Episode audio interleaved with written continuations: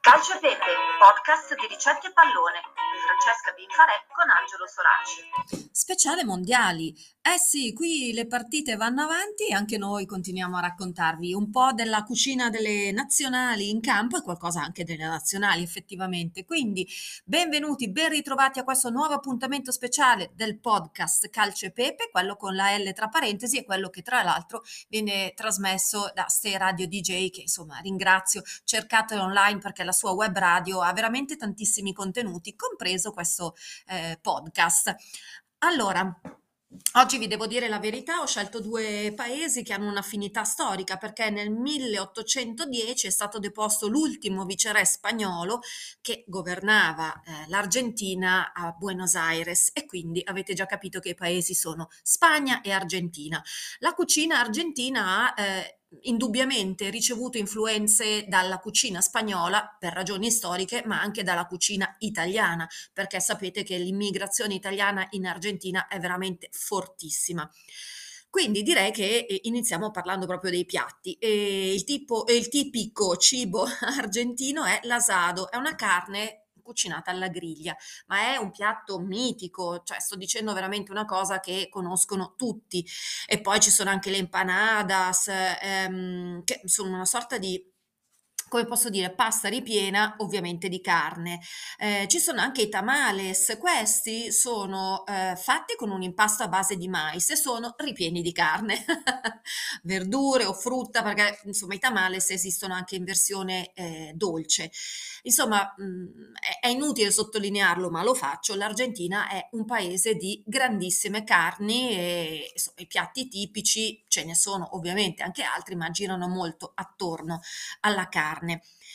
E la, l'Argentina, che dire, è stata frollata, insomma, ci è rimasta male in questi campionati mondiali perché l'Arabia Saudita ha, ha, battuto la nazionale argentina, vi ricordo l'Albi Celeste, no, bianco-celeste, eh, squadra di Messi, uno dei calciatori più forti al mondo, ehm, ha in bacheca 15 Coppe America e anche due Coppe del Mondo, certo insomma l'ha vinta nel 1978 nel Mondiale argentino, nel 1986 in Messico, ma insomma è comunque l'Argentina una di quelle squadre che dice vabbè fa paura, Beh, l'Arabia l'ha battuta, Arabia Saudita, felicissimi, giornata di festa nazionale perché è veramente stata un'impresa.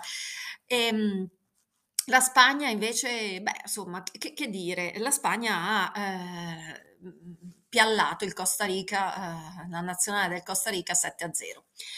Eh, diciamo che in questa occasione si sono ampiamente meritati gli spagnoli il soprannome di Furie Rosse con cui vengono chiamati appunto i calciatori della nazionale, che con la Germania ha il record di campionati europei vinti, 3 1964, 2008, 2012 e ha vinto anche un mondiale nel 2010, questo ce lo ricordiamo bene.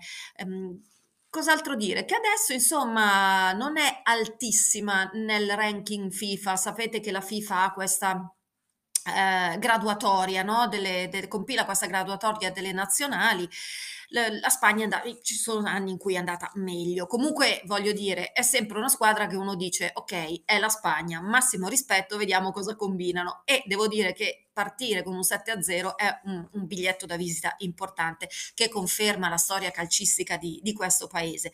L'Argentina, insomma, fa più paura, ma viste le premesse. Va bene, allora che dire della cucina spagnola? Torniamo a tavola, che la cucina spagnola ha il baccalà al pil pil, il polpo con le patate alla galiziana, hanno le frittate di patate, mm, le tapas, no? Insomma, ci sono tantissimi tapas bar anche da noi ormai, no? Eh, chiamiamoli cicchetti alla veneziana, è la stessa cosa, sono questi piattini, no? Golosi, eh, con un po' di pesce, un po' di prosciutto, insomma, no? Dipende un po' anche dalla fantasia del, del, del momento.